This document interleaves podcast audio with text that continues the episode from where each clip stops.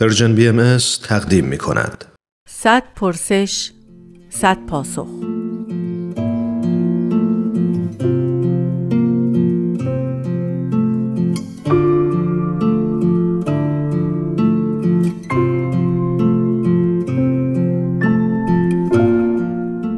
پرسش پنجاه و نهم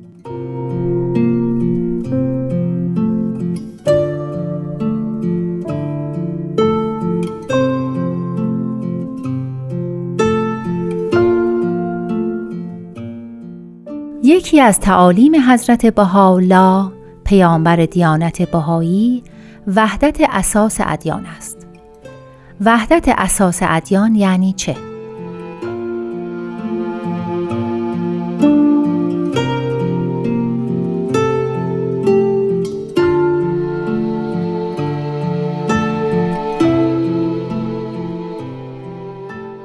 روزتون بخیر وحید خورسندی هستم وحدت اساس ادیان یکی از اصلی ترین تعالیم دیانت بهایی است. این تعلیم اساسی باعث می شود که ضمن قبول تغییرات و ضمن حفظ تغییر ثبات رو هم در جامعه حفظ بکنیم. یعنی مثل مثال بدن انسانی. که در عین حال که سلول های تجدید می شوند و تغییر پذیرند رشد می کنند و عوض می شوند ژنهای ثابت باعث می شود که انسان همچنان همان انسانی باشد که از ابتدا بوده است.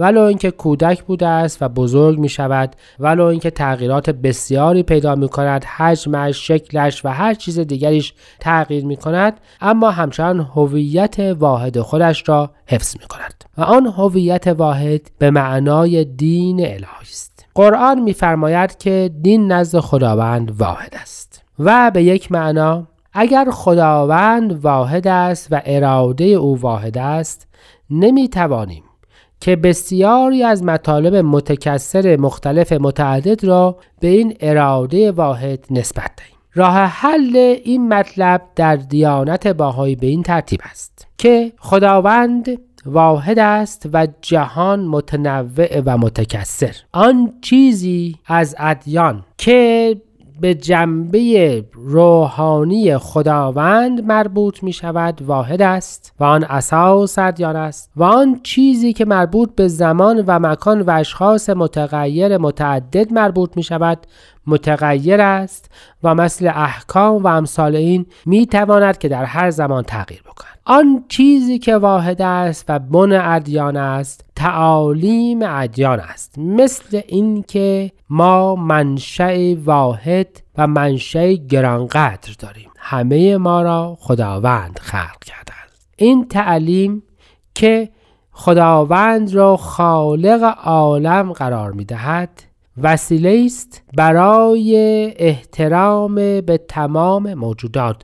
چون همه آنها مخلوق خداوندند. درست است که در طی زمان شمول این حکم متفاوت خواهد بود. اینکه اصول اخلاقی تغییر ناپذیرند و تعالیم اخلاقی ناشی از این اصول که ما آن را به صفات الهی هم بعدا منصوب می کنیم قرار هست که در بن هر تعلیمی باشد مثل اینکه انسان باید عادل باشد انسان باید امین باشد انسان باید راستگو باشد انسان باید خیرخواه باشد. یعنی این تعالیم اساسی که همان چیزهایی هست که ما به خداوند در رتبه بسیار بالاتر نسبت می دهیم اینها اساس ادیان است؟ اینکه دیانت باید بتواند که افراد را تربیت بکند و آنها را از آنچه که بودهاند به چیزی بهتر و بالاتر برکشد